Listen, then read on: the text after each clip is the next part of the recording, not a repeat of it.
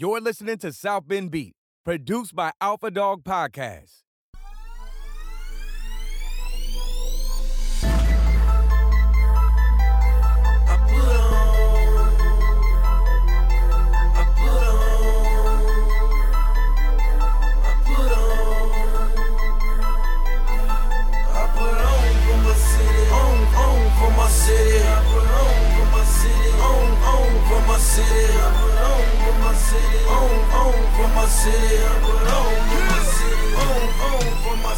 When they see me off in traffic, they say Jeezy on some other shit. This week on South Bend Beat, we have David Matthews of Matthews LLC.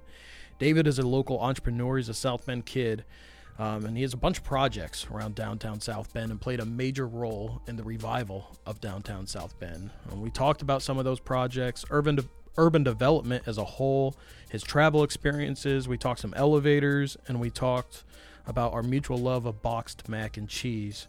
And today's episode is brought to you by Martin's Supermarkets. And Martin's now has Rush Pickup.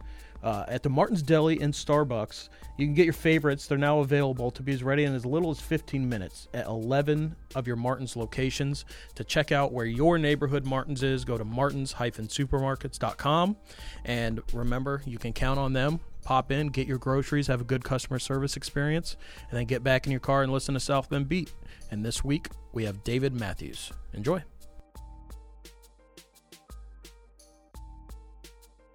Here we are with David Matthews of Matthews LLC right here in downtown South Bend. How you doing, David? Doing pretty well. Glad to be here. So let's uh, let's jump into your background. Um, one thing I want to get into, you kind of touched into it in your political run, um, where a lot of people assume you grew up with money, and uh, obviously they see you're very successful now and everything being built and everything, but that really wasn't the case. Uh, can you talk to that a little bit and just kind of your childhood, maybe all the way up until like the Purdue days? Oh yeah, sure. So uh, born in you know South Bend, Mishawaka. Uh, parents split when I was two. Moved out to Hudson Lake, which is just past the county line in Laporte. You know, past New Carlisle. Grew up there until I was like eight. Moved back to South Bend, um, but had you know free reduced lunch. Uh, went to Purdue with the uh, did the core 40 at Adams High School, and then oh gosh, you've got that program where they if you graduated high school, they like paid for your college. So I had to pay like take loans out for housing and stuff, but like tuition got grants for to cover that stuff. Um, worked since I was you know a kid, doing odd jobs. When I was probably in sixth grade, so eleven, I got a paper route, and then used that money to buy a computer, and then started doing web coding, and you know some basic access database stuff and then that paid for like my spending money and buy a car as I went to college. Um, and then yeah, just always worked. So definitely did not grow up wealthy, so to speak. So are you uh, are you a cheerleader now for the public school system? Being a public school kid yourself? Yeah, I uh, yeah definitely a fan of public schools. I think the statistics say that if you're a poor, if you're a poor black kid and you go to a rich white school, you do a lot better. If you're a rich white kid and you go to a poor black school, you do pretty much just as well as you would do in a rich white school. Mm-hmm. And so I have a year and a half year old, she'll be two in January, and we're talking about keeping her in South Bend schools. Madison's the closest school to walk to, so we'll see if that uh, that theory holds true in practice in three years. So l- let's talk about how you got into real estate. At what age did you know that that was kind of going to be your path? I have no idea. I don't even know that it's my path now. Um, but I, my mom would say that sh- I was pretty determined when I was like, gosh, maybe seven or eight years old. I read a book like How to Buy a House, No Money Down. I was like, I have no money down. Let's buy a house. and I didn't quite understand banking rules and you know how old you had to be to sign. And my parents weren't keen, you know, keen to you know be my co-signer. so that got shelved for a while, and then I moved through grad school and college pretty well. Got out with a master's in engineering and part of a PhD, moved back to South Bend and shadowed business guys. So these 40 to 60 year old men, maybe 50 to 60 year old men who own their own companies, whose wives were sick of hearing about work and kids didn't give a damn. And so I would show up and sponge information. And I learned pretty quick that if I let them pay me, then they would, you know, expect to tell me what to do. And so instead, I worked odd jobs and I was a waiter at Logan's Roadhouse and just, you know, did activities to pay the bills and then would wake up at 6 a.m. and go shadow these business guys and learn how to do what they did. And a few of them did real estate. So then that seemed interesting. I ended up, uh, I'd had helped previously some people flip houses by letting them take money out as a loan from me on my credit cards, and I had good credit. And so then I flipped a couple houses myself, and one of them was in McKinley Terrace over on Manchester, and we, you know, it's a pretty closed off house, and we cut a hole between the kitchen and the living room, and it was like, oh, this feels a lot better, and uh, and so then I ended up moving in there instead of flipping it. Got roommates. The roommates helped pay for the mortgage. Then I could live for practically nothing and then keep shadowing these business guys and doing some traveling and and realized that real estate was very tangible where when i was in engineering school it was like oh here make this cell on a worksheet big or small and that just wasn't that rewarding um, so yeah real estate was very superficial and i liked it so So when people better. bring up South Bend's revival, um, I feel like one of the first things they bring up is, well, David Matthews could kind of see the future. He he was scooping up properties and land in downtown South Bend when it was looking like at the time, like, what are you doing? And then Mm-hmm. In pretty short order, it paid off pretty well, and things started picking up. What led you to believe that that was going to be a good gamble to take? So I think a lot of it's just youthful ignorance and confidence. um, I, I was like, of course, I'm working on it. Of course, it's going to work out. Why wouldn't it? Um, Heinz, yeah, I would not make those same gambles today. Really? So yeah, you don't think you'd you dive in the same way that you did at that point? I don't think so. It's exhausting. It's a lot of work, um, and it's risky. And the real estate doesn't make people rich; it builds wealth, and so you're still broke for a lot of time, though you have like a high net worth on your balance sheet. You don't get to enjoy that because you have to borrow so much money to do the real estate deals that it takes you years to pay it back before you can actually enjoy some of the fruits of that labor. Um, so yeah so what happened is like oh i don't like the suburbs. I would live at my mom's house and you know free rent and then catch the train and go to chicago where my high school friends were living after college and sleep on their couch and go out you know thursday friday saturday nights come back sunday monday go back to work and then you know learn the real estate trade. Um, and that worked really well but i didn't like suburbs so i didn't want to do a subdivision. And it's like okay how do we do something downtown? So i started a group young developers forum and we had a you know few you know young 20 something guys who wanted to do real estate development and actually are um, that would get together every couple of months and just talk. And then you know slowly matured on my thinking did a project an infill project by corby holmes uh, named keenan court and then did a project next to Notre Dame named Ivy Quad. And then the partner I had for Keenan Court, we split, so he kept that. I did the Ivy Quad project. That then the recession hit, and we sold four units in the first year, which is not enough for a 60 some unit development with millions of dollars of acquisition and uh, upfront infrastructure costs. Yet, you know, all before we build the first building that has units we could sell. So I wasn't sure if that was going to work out. Um, when we were in the planning stage, I made a friend who was at the Notre Dame School of Architecture doing a master's, and she gave me a book, Suburban Nation, um, written by you know three pretty talented new urbanists, and that made a lot of sense to me. It's like, oh, this was a great way to articulate what I felt, but I didn't have the words to describe it. And so that helped influence the design of Ivy Quad and realizing that, oh, this is easy math. If land's expensive in Notre Dame, if we can like triple the density, double the density, then I can pay more money for the land. So I can outbid other people who are trying to buy it. And I can, we can lower the cost per unit because we can build more efficiently up to a point And so, yeah, this makes sense. So let's do that. Um, and so Ivy Quad was the first kind of dense project in that neighborhood, which we then labeled the East Campus Village.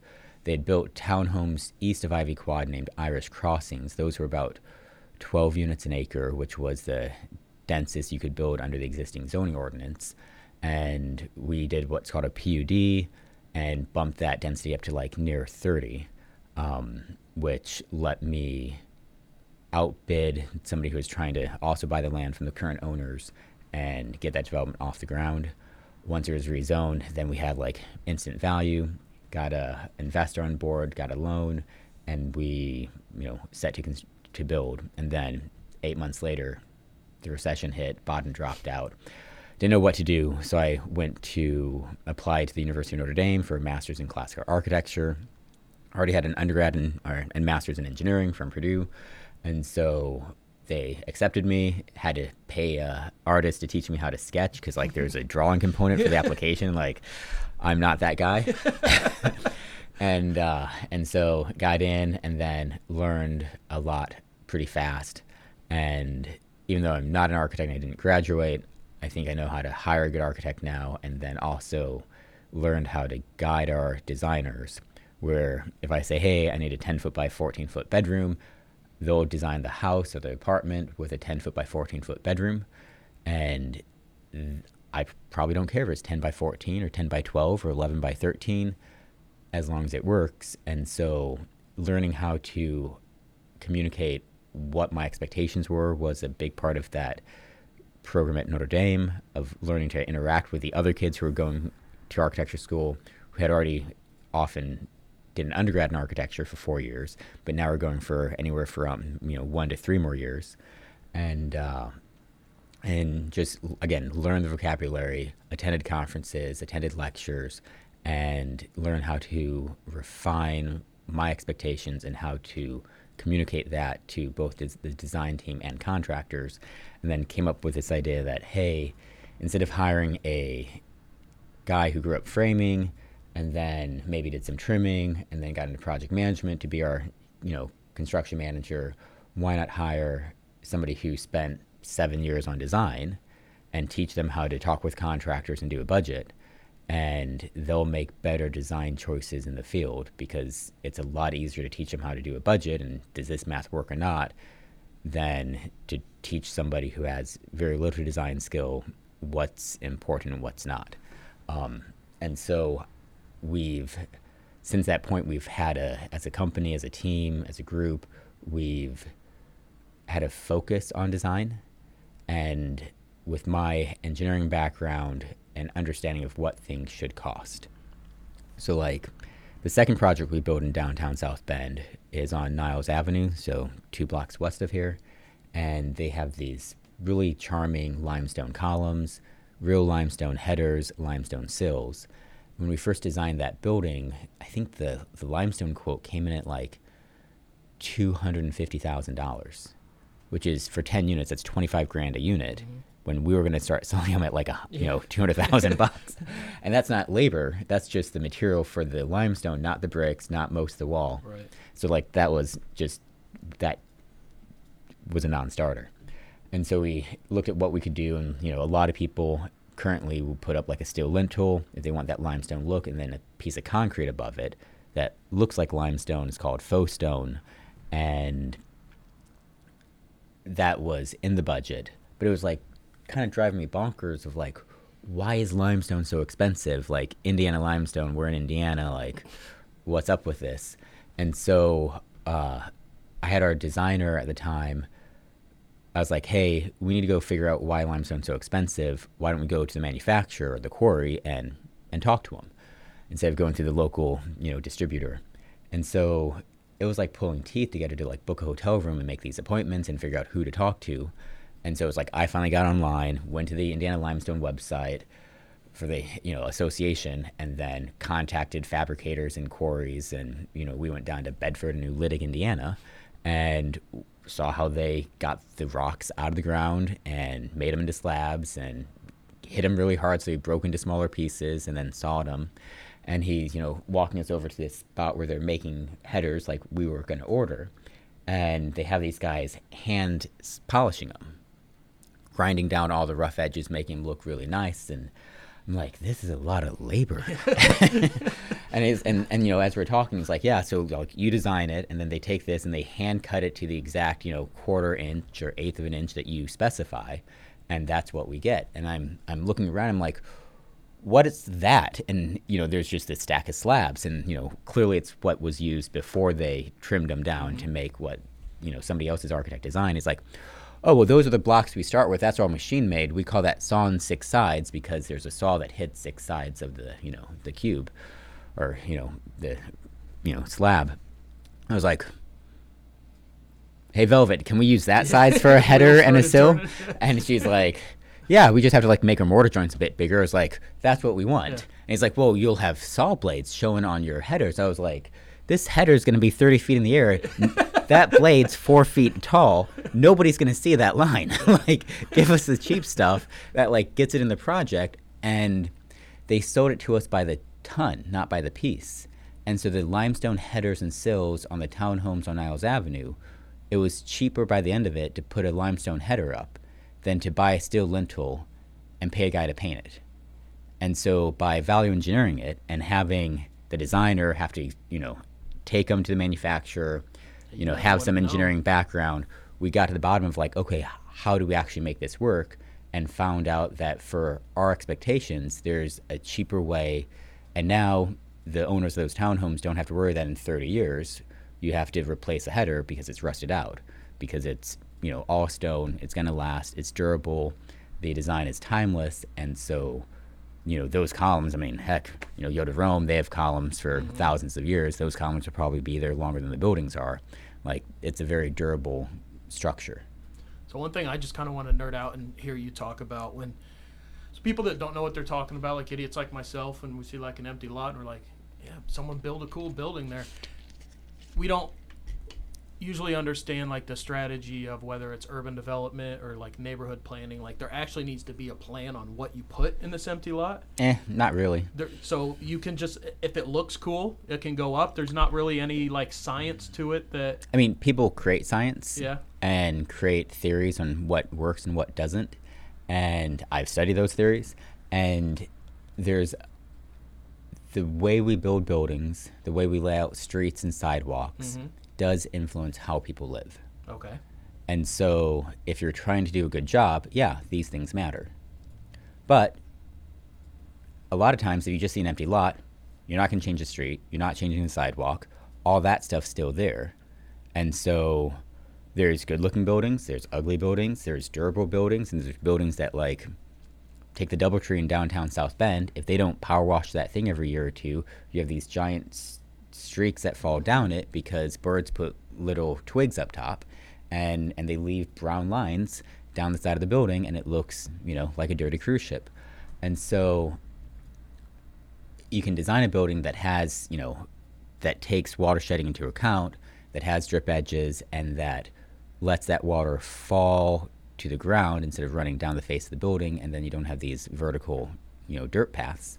Um, and so that becomes a more durable lower maintenance building and we favor more traditional architecture kind of like great lakes masonry mm-hmm. which we think is timeless for this area.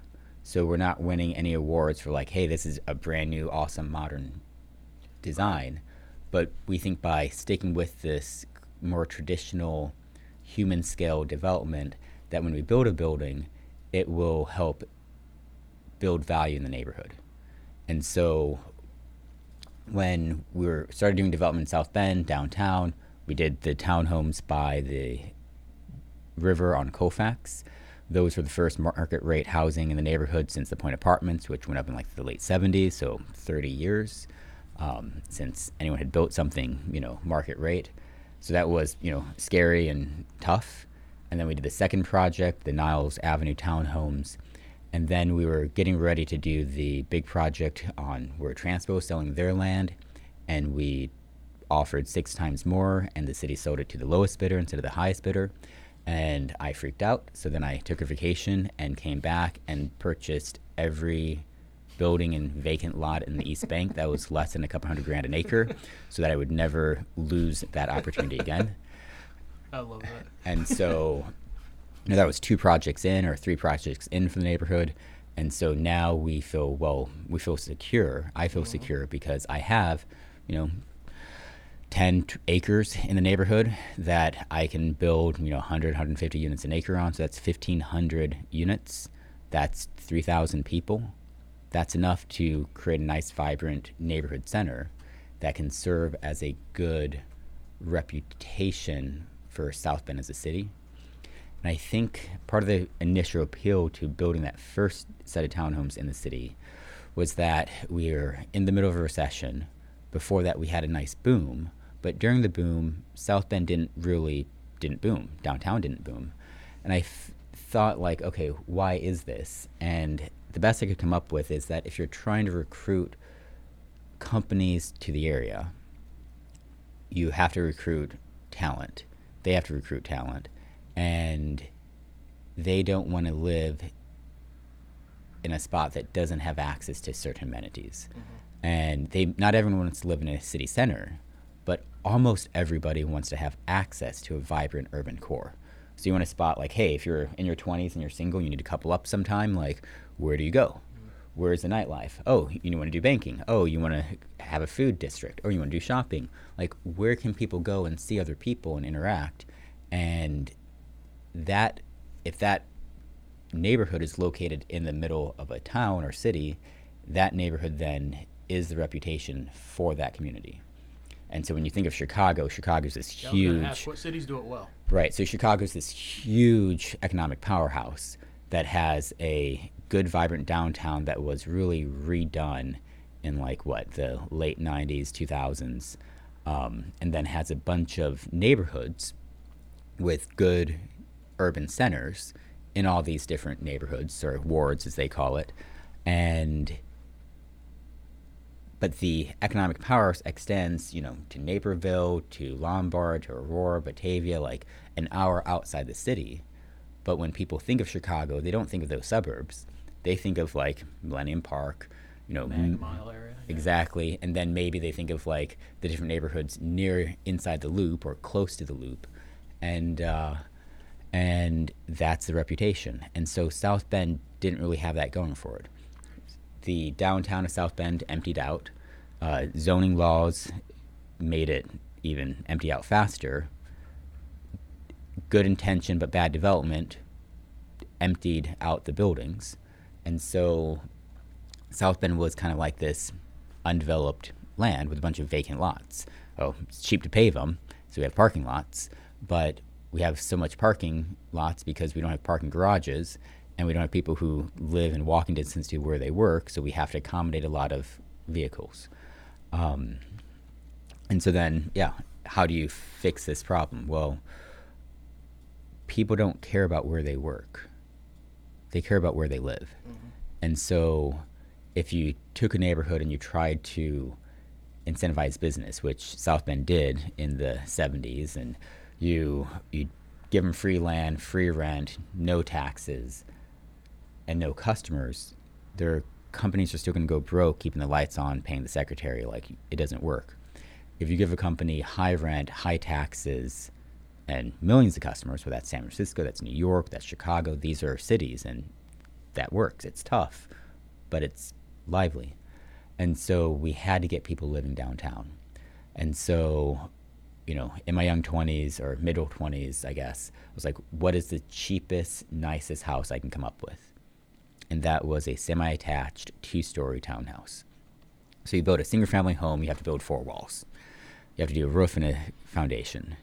If you do a duplex, well, you've saved one wall. If you do a row of townhomes, now you've saved a long wall on every unit and possibly, you know, so you drive down your costs. If you go to two stories, you save, you can shrink the footprint. So you save foundation, you save roof costs. Now you get a more efficient, cheaper build. Three stories, you have to increase the structure a bit. So it's kind of an even trade. Um, And so a two story attached row house is the most cost effective thing to build. And so that's what we advertised to do with the first townhomes in South Bend going for 180,000 bucks. Thank goodness everyone added third floors and basements because it would have looked very squat with only a two-story townhome. But it got people in the door, and in the middle of the recession, what 09, we sold all you know six unit, five units plus mine, six units um, in downtown South Bend in 18 months, and that was tough. But it it got it going, and then it reinforced that hey, we should keep focusing on residential and promoting this neighborhood, which then, as we got people living downtown, they would volunteer. We'd have music festivals, we'd have concert series, newspapers, things that help give the neighborhood an identity mm-hmm. and help people feel like they belong to something. And we've been building that for about a decade in the East Bank and downtown South Bend, and we have momentum. And now other developers are building, and other folks are moving in and buying and fixing up houses, or building new subdivisions and building condos. And we're glad to kind of be there at the beginning of this uptick. So I want to talk about a few of your projects specifically. Yeah. Um, you can dive into kind of the ones that you want to highlight. I want to start with the Commerce Center, and um, you know, big, massive building. You Yep. know, driving down the street, everyone sees it. What are your long-term, pl- either short-term plans and long-term plans for what's going to be happening at the Commerce Center? Right. So it's a building I bought in 2015, January. So just after we didn't get the transpo thing, it was like, oh, here's a building with a few acres of land. Let's buy it. It's across the street from my house. Don't know much about a big office building. Um, asked uh, Brad Toothaker for some advice. He gave me some, you know, good things to think about, and figured out how to get it closed and purchased it. And then it was like, oh boy, right? Tenants were moving out. One of the big tenants moved out right away. Like it was a lot of stress, and so we had to like first things like, you know, pave the holy parking lot, fix patch the roof leaks because we couldn't afford to put a new roof on, fix and repair and replace HVAC units, which there are like 50 of, and you know each one's like anywhere from three to 20 some thousand bucks, and so it's like every month doing this maintenance, get a few new tenants in, great. Now we have new tenants, so we have more income. Oh, we can get it appraised and the value's up, so I can refinance. Okay, refinance, get some cash back in the pocket, keep fixing it. Great, value's up again. Let's refinance, get some cash out, fix it back up. And so we did that a few times to the point now where we have a nice stable building. We've replaced 60% of the roof. We've replaced probably 70 or 80% of the HVC units. We've put a new parking lot, which we've now torn up. We put a giant hole in the parking lot and are building a 10 story building. We've ripped up all the landscaping on the east side of the building to put in a six or 7,000 square foot plaza. So we can have a couple hundred people sitting outside with a couple of fire pits. And because we raised it up, you know, four feet, you can sit down and see the water, which is kind of cool we started repurposing the first floor, shifting it away from office into more of a retail restaurant location. So we have the Merriman's Playhouse Jazz Club is moving in, probably opening up later this year. They're doing their build out now. We have a pharmacy moving in in the spring. We have a farmers market currently. We have a restaurant incubator. We have with this new plaza space for three separate permanent restaurants and a couple spots for some bars in the buil- building. We have co-working space, and uh, and the first floor is beginning to feel interesting. And it's something you typically see in bigger cities, like with the kind of, I guess, you know, hip food markets that are getting big in bigger cities. That's going to be right here in South Bend. Right. Yeah. Yeah, and so it's like trying to find a way to lower the barrier to entry to start a restaurant. Where we've had folks come to us and say, "Hey, I want to start a restaurant." Great. How big? I don't know, 50, 60 seats. Great. What's your budget? Okay. Um, have you ever run a business a restaurant before? Yep. Okay. Have you ever done payroll taxes? No. Have you ever had workers' comp insurance? No. Have you ever done a construction loan? No. Have you had a business loan? No. Have you printed your own menus? Yes. Have you designed your own menus? Maybe. and it's like, okay, so you're not ready for, you know, $300,000 build out of a couple thousand square foot, 50, you know, 60 seat restaurant. But you can cook. How can we help you get that business experience? And start creating a pipeline for food culture in South Bend. Because my thinking is like, okay, we now have enough future development in our pipeline that we need a good food culture. Because if we have a good food culture and an art scene and uh, other things that make living downtown attractive, I might be able to get an extra 50 bucks a month in rent. Well, if I can do that for a few hundred units or a few thousand units, that's a good enough incentive to discount rent to get that first floor retail restaurant scene up and going. And and so that's our theory. That's the master plan of like, okay, let's incentivize food culture. Let's make it easier and cheaper to get started. And so we did our first incubator where I tried to open a restaurant. And I'm not a restaurant operator, but as a good entrepreneur, I had to try once just to confirm that I can be an idiot sometimes. Um, and so then Baker and Rose set up shop, and then PKR, and now M&M's uh, Curbside Cafe just opened up a couple of days ago.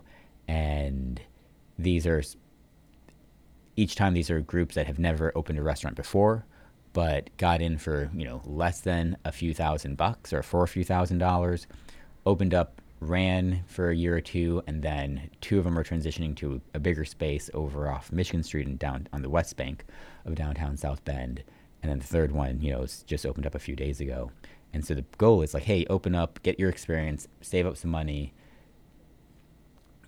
get a financial history so then you could qualify for you know sba loan or attract investors and then transition. You can stay up to 24 months, but then you can transition over to a permanent restaurant spot. And hopefully you stay in South Bend. Hopefully you stay in downtown, maybe rent from me, but if not, that's okay. We just want to get more food culture in the area so that way we can get more people living downtown and make it more desirable and fun. Awesome. What about everyone that drives in the downtown area right now? I see the big crane. Yeah. So we have uh, 300 East LaSalle. Talk to us about that. Right. So that's a a project that got started because of regional cities. So we talked about it like, hey, we could do development here. We put our application in as part of the big regional cities, you know, push, and shockingly, surprisingly, South Bend or St. Joe County, Elkhart County, uh, Marshall were awarded $42 million of state grants, which help motivate a lot of local municipalities to then partner up and get these big projects, these pride of place projects going to help elevate the area of urban living in, in our region. And so we got that and we're like, okay, we should do this. And then we had to figure out how to build a building, which had like a nice design, but had AP network and or not network distribution and transmission lines going through it. We didn't have the height we needed to build without changing zoning, and we spent a couple of years doing all that work as fast as we could, beating our head against the wall, but like slowly getting the zoning changed, redesigning it so that we didn't have to wait for AP, so that we could build down and up, and uh, and finally got a awesome mixed use building out of the ground. We should open up 144 apartments in the spring, so probably around April, May of 21. We'll have a first floor grocery store. We have room for like a three to 5,000 square foot first floor drive through, so maybe a bank, maybe a Starbucks or something. And then we have about 15,000 square feet of office space on the fourth floor, which is shared with the parking garage. So if you wanted to have office space in a downtown building that you could drive to your front door and walk in, we have that, which is kind of unique in a in a not first floor urban setting. And then the apartments, I think all but like a dozen of them have outdoor balconies, and most of the balconies are like four or five feet by like ten feet, nine, eight, feet, something like big. Um, gas grill, so you can barbecue and cook outside. Nice windows and awesome views. And uh, we're now leasing, but that was that was a challenge to get rezoned and pull all the pieces together, and then get financing and yeah, Construction was going on when COVID hit. Which has been great. Yeah. So how, how did COVID impact that? So COVID's helped construction tremendously. Um, it was really tough getting quotes during COVID. Everyone's been busy. We've had a nice construction boom. Elkhart, Elkhart's going really well, which eats up and absorbs a lot of construction laborers if they can work, you know, and get paid better in the factories. And then COVID hits, and Elkhart didn't slow down, but n- new construction projects did, as people were like, okay, what's going to happen? But we can't stop.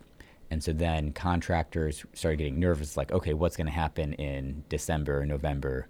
And we started getting a lot more response to bidding out the interior fit and finish of that building, which is probably about, you know, seven, eight million bucks of the 45 million.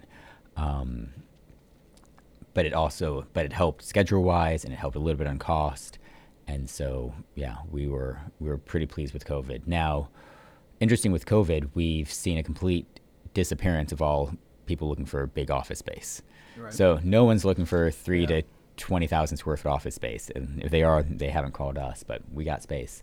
But what we've seen is a huge uptick in people looking to open up bars and restaurants, and so I think it might be related with the uh, the COVID and um, keep the economy going, six hundred dollar a month boost to s unemployment, where it gave a nice breather to people working in the you know food industry, food service industry, and so they started reaching out and saying, okay, what does it take to open a restaurant? What is it? You know, what's up with this restaurant incubator? Do you have a bar incubator? And so now we're experimenting and talking to people about opening a bar incubator in addition to expanding the restaurant incubator and just getting more variety of food and drink choices in the East Bank. So, I mean, if we talked about all your projects, we could be here for you know a few more hours. Are there a couple more that you want to touch on? Um, one that I've been enjoying personally, uh, being here on East Jefferson, is East Bank Inc. That's been coming around. Oh yeah, yeah. So we're trying to figure out okay, how do we like as people move into the neighborhood, into the East Bank, how do we help reinforce this sense of identity and help people feel connected and know what's going on, especially with COVID because I feel like with COVID, you know, there's fewer people walking around, people are staying at home. How do we share information? And so we talked about like, you know, some friends like, "Oh, why don't we start a newspaper?" But newspapers are expensive and everyone loses money. You know, it's tough. And I was like doing the math of like, okay, what does it actually cost? And thanks to running for city council a couple of years ago, we learned how to do like mass mailings and all about like sending You have that know, down to a science. Right. We like we figured it out. Like we got the math down. Um, and so it's like, oh, well, what if we apply this to the newspaper and what does it take? And so we're pretty transparent with it. We have a small circulation of about 1,300 doors. So that's 1,300 doors to apartments, houses, and businesses. We drop it off with the post office every Wednesday. They deliver it on Thursday, and it costs us like 250 bucks a week. And then print costs. Instead of paying a printer, we got a used printer off eBay. That's really cheap per page, and so it costs us a couple of pennies a page to print. So we spend like 30 bucks um, to 40 bucks a week on print costs, and a couple hundred bucks on mailing. So for less than 300 bucks a week, which is what 15 grand a year, we can have a weekly newspaper. And so it's all volunteer run. Um, our goal is that as we get more people interested in volunteering to write articles, we can expand from just one page front and back to multiple pages. Then we can actually have some space for ads, and, and I feel like we should be able to raise 15 grand a year in order to pay for the print cost to keep this paper going. Um, so we're like two months in. We didn't publish the last two weeks because I have a kid. There's this thing called kid germs that I didn't know about. so she got sick, and then she was fine, but we were exhausted because she threw up three nights in a row, and so we had to change the linen like every two hours. Like, and then she was fine, and then she, then my wife, I, our nanny, our nanny's husband, all the adults that had association with our kid got sick. So we got so then we're quarantined because you know COVID, and we got COVID tested, and it's not COVID, but that took a few days, and so yeah, so you were out for you know a little bit over a week, and now we're back, and we can start publishing again. But you know the woes of a small volunteer newspaper. Can we talk about the evolution of your topping off ceremonies? I was reading an old, I think, like Notre Dame magazine article where it said you kind of just started with maybe like family or friends showing up, and then people enjoyed, you know, coming to them and hanging out, and then also give us the story on the Christmas tree. Right. So we used to have like groundbreaking ceremonies when we put a shovel in the ground, we start construction. And if we did this not in the previous projects, like it's just like, hey, these are contractors who we're paying to build stuff. They're showing up to like, you know, let us take a photo. Great, but like nobody cares. And then we did one in downtown South Bend when we built the first townhomes, and like 70 people showed up because like it was midday. People were working downtown, and they were interested. Like, wait, there's new housing going up in South Bend, and so they showed up because they were interested and they cared. Um, and so then we would do ribbon cutting ceremonies when the project's done. So then the public could come in and see, like, oh, what got built before people move in, and you know, you can't, you know, go snooping through people's closets. Um, and so for but we'd never built a mid-rise, and so with like tall buildings, there's this tradition that I guess is like Scandinavian or something, where when they finally put the last beam in place, they put a Christmas tree up there and you know have a little celebration. You know, you know celebrate your successes, and that's a pretty big milestone in the construction of the project. As for us, it's probably a third of the way done, and then we have you Is know it a sigh of relief point though for you when that last beam goes up, or is No. it still pretty much just, you're still in the middle of a sprint? No, it's just like, okay, I guess we're not working today. or like for half the day and we're giving tours and inviting the public up and it's great and like everyone's happy, but like we got stuff to do.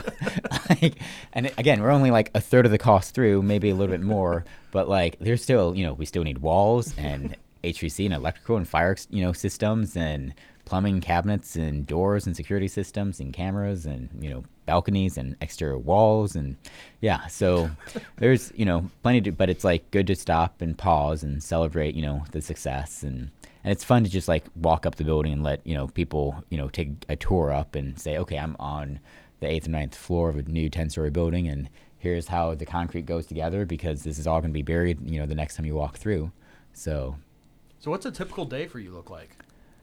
I uh, wake up in the morning and you know see the kid and take some vitamins and read for like an hour or two of news or whatever I'm studying, and then think about like what's most important for me to do today, and then I try to get those things done, and then I stand by in case there's like anything that comes up. In our organization, I'm not like your I'm not your consistent operator. I'm I can do the math, and so I make sure we can pay the bills, and I write sign the checks, and I do sales. So if somebody calls and says, "Hey, I'm looking to move in, or rent office space, or open a restaurant, or find an apartment," if you call the number on the billboard or the signs outside the buildings, it goes to my cell phone. So then we talk, and then I, if I have extra time, I walk around and try to think of like, okay, what should we do next? And so my skill is thinking like, okay, three to ten years out, what's going to happen?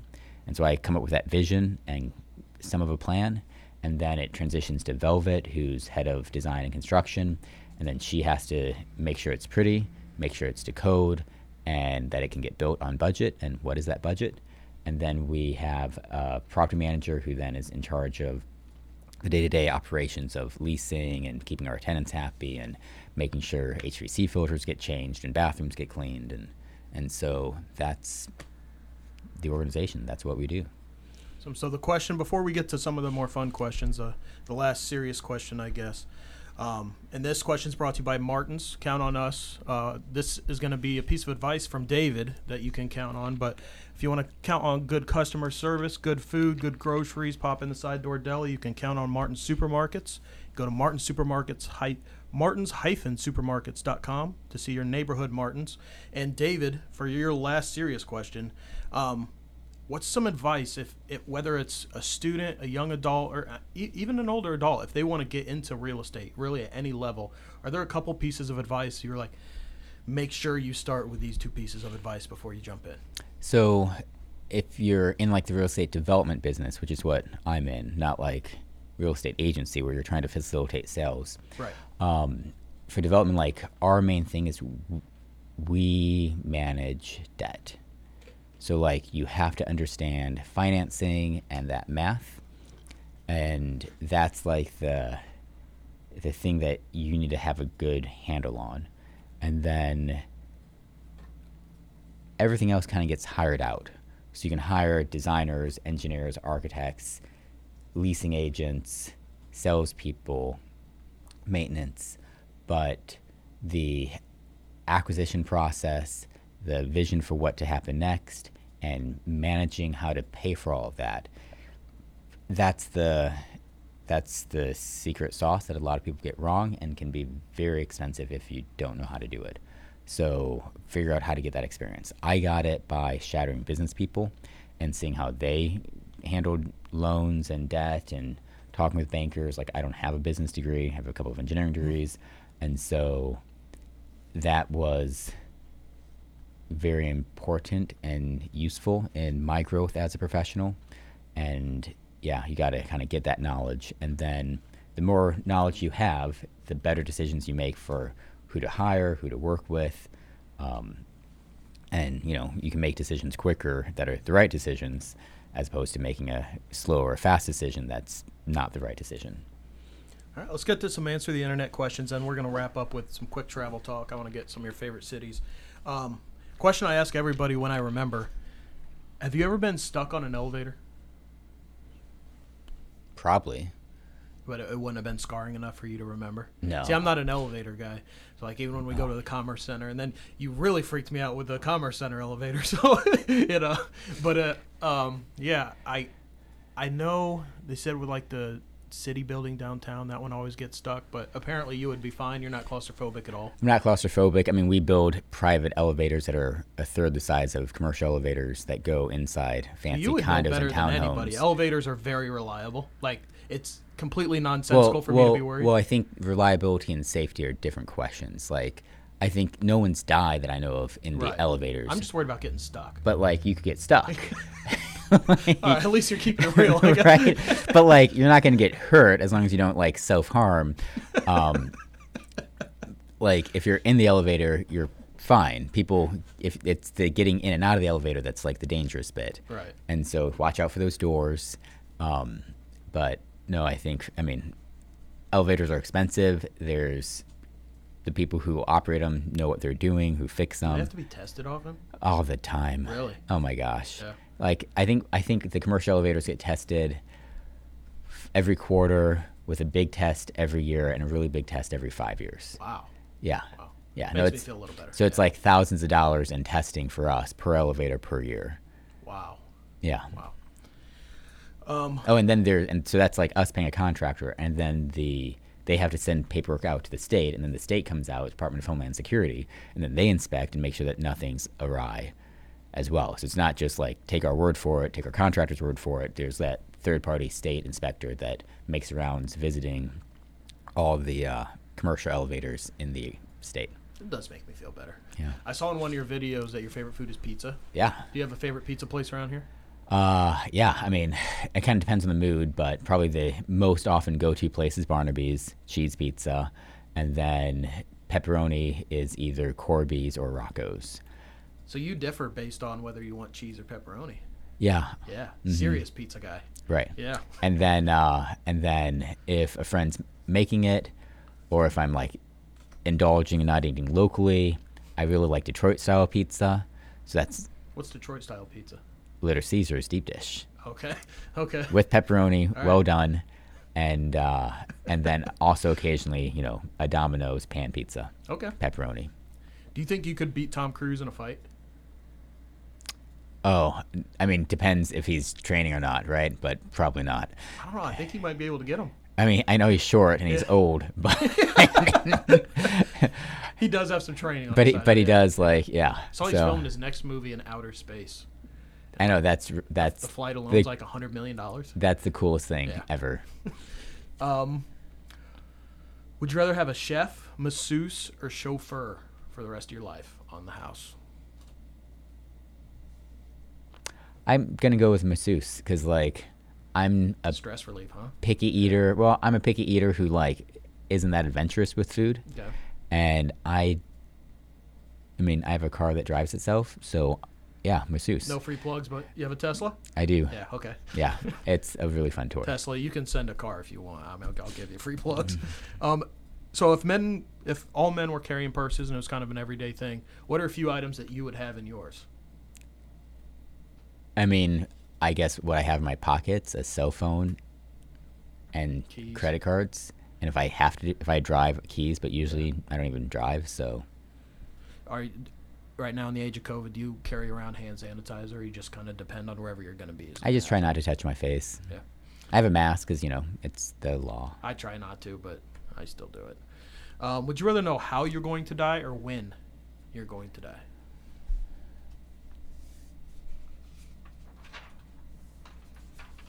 Neither. What if you if you had to pick? I mean, I guess how you would. I guess when. Yeah, when you would know your expiration. That'd be date, I terrible. guess. It's like, did you ever watch uh, How I Met Your Mother? no. Oh yeah. So like, but like, if you knew how you're gonna die, but not when, like, well, that'd be a great thing to build paranoia of. Like, Yeah, depending on like how yeah, open ended you, it is. you could live to be 120, but for like 80 years, you're paranoid about like this, you know, crack in the sidewalk. good point. Like, I'd much rather be like, oh, here's the end date. Okay, fine. So I can do whatever I want until then. Let's do it. Do you have any you're, in unusual essence- habits? Because like then you'd be immortal. Yeah, I get. If like, you knew you if you knew you weren't dead, gonna what die thing, yeah. until like 21, 25, like, well, you could go in all the elevators you, you might as well go scuba diving and you know, jumping out of airplanes and riding elevators and yeah. Riding elevators. Do you have any unusual habits or superstitions? No, everything I do is normal. Just ask my wife, or don't ask my wife. Um, I, uh, I guess like, I talk funny. I'm a picky eater. I like cheese pizza. I like macaroni and cheese from a box. Kraft or Um, Velveeta? I used to be Kraft. I dislike Velveeta, but now I'm like Annie's Organic because, like, you know, Okay. yeah, I've, I've I grown could, up. I wish I could get on the Annie's train, but I'm still Kraft guy. hmm But I don't make it with according to the box. I, I, you know, do the packet, but before I put the packet in, I put in like I don't use milk. I just use like five tablespoons, six tablespoons of butter, That sounds pretty good. and then the cheese you ever tried powder. half and half? No, but like half and half is just like the stuff that's left over from butter. So like, why not just use all butter? Uh, how long does it take you to decide what to wear for each day? I, I mean, seconds. I just take whatever Whatever's shirts on top. Yeah. And yeah, and then if I, you know, my shirts that are dressy, I have hanging up. So then I decide if I'm wearing a sweater or not, and then I pick one. And then the polo shirts that's on top of the stack, based on how I got, they got folded, you know, last week. So you mentioned you're a picky eater. Mhm. Have you eaten anything like strange or off the wall? You've traveled a lot, which we're gonna get. yeah. To, So like, I I've eaten strange stuff, but I don't like it. so you haven't liked anything strange? No. Um, Rocky Mountain oysters. Have you tried those? I I mean, I've had an oyster. I don't know These the are Rocky Mountain uh, part like of bull it. testicles. no. Would you try it? You wouldn't even try it. I don't know that I'd try it now. They don't come out like as a like circle. I mean, I've eaten like you know, I've tasted like donkey and like donkey. Yeah, like How in China. It was just, you know, kind of gamey. I've had like seafood where they like killed the fish in front of you in Japan and then you ate it and it's like my eyes just water like I'm allergic, but I'm not allergic. I just there's just nothing in me that wants to like eat this or taste this Yeah. again. So I'm very happy with like my very plain simple palate. Hamburger plain, ketchup only. Are you a talker in the back of Ubers when you're riding? I often sit in the front seat. I mean, Yeah? I haven't been in an Uber since COVID, but yeah. You know, get in the front seat and Just chat. start a conversation. I will. Yeah. But I'm an introvert, so I don't want to have like a lot of conversations. You just want medium conversation. Yeah. yeah. Right. All right. And let- like I do sales, so like, you know, and then I don't want to talk to anyone for a few hours. I watch Star Trek and like, you know, veg let's, out. let's finish up talking some travel. You are very well traveled. Actually, um, those of you that are listening, if you're in the Commerce Center, many of those photos you took, right? Everyone. Yeah, every every photo that's up there, you, you kind of see like the canvas hanging on the wall. Um, do you have a couple favorite cities that you've been to? Yeah. Um, Dublin's been great. Paris has been great once or twice. I went when they didn't allow bicycles. So when they didn't allow vehicles, so it was only bicycles and pedestrians, and so like the air quality was better, it was quieter, and you could like you know ride around the, the tri- you know the landmarks. Um, what else has been awesome? Uh, Rome, Venice, Vienna, Salzburg. It's okay. Uh, You ever draw inspiration when you travel for Uh-huh. your projects back here? yeah, I mean that's like I go, I take pictures, I organize my photos, so it's like okay, here's ideas to like think of like when I'm trying to solve a problem, I can like go back and like okay, thanks to the iPhone now they're like geotagged and by location, so I can like do searches for things. Um, but no, that's a big part of it. It's like okay, what works, and it's interesting. Like in big vibrant cities, like you don't need fancy architecture, you just need people, and people are more interesting than pretty buildings. But if you don't have people, then pretty buildings help. Are, have you ever been to a city and after a couple days or even a day and you're like, I'm probably never coming back here again? Probably, and then I like blanks out of my mind and never think about it again. All right. Well, David, thanks for your time today. Um, a quick reminder: if you can uh, rate, subscribe, South Bend Beat. You can find us at South Bend Beat everywhere. SouthBendBeat.com. And before you get out of here, anything you want to plug, plug away. Um, I guess if you're interested in stuff downtown, MatthewsLLC.com, M A T T H E W S L L C.com. Awesome. Thanks for your time, and uh, really appreciate it. But they all play and they roll, put that on everything that I got. And all I care about is my city, man. I can't say it enough. I done heard things about y'all that they can't say about us. I just hold it down for my side. I just hold it down for my set. I give everybody a piece of this and I make do what's left. This has been a production of the Alpha Dog Podcast Network. Find more shows at alphadogagency.com slash podcast.